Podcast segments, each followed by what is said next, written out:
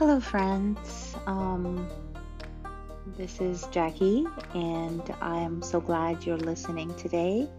Um, I'm glad that you're taking one minute to hear a word of hope and a word of strength that you will make it today, regardless of what's going on in life and regardless of the mess.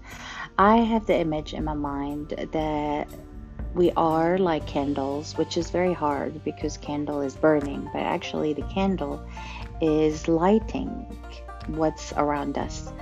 Really, I went through a hardship in my life and everybody went through hardships and it's not one hardships, it's a lot. And but it's really important for us to burn like a candle because that's how we get the light and it's not easy because sometimes I have I feel feelings of anger. I feel feelings of hatred. I feel feelings of a lot of negative uh, depression, a lot of negative feelings. But yet, this verse that I wanted to share with you from Ezekiel 36 26 I will give you a new heart and I will put a new spirit in you. See, God promised us that we are human beings and we are really messed up. I am messed up. I'm not.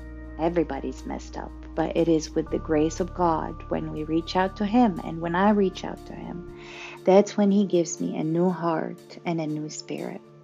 So, just my friend, just take a minute and say, okay, whatever I'm going through and whatever negative feelings I'm feeling, I'm going to put my eyes on God and I'm going to pray that God, you give me a new heart and you give me a new spirit to get the positive in my life, to be that candle that burns and lights the darkness around me.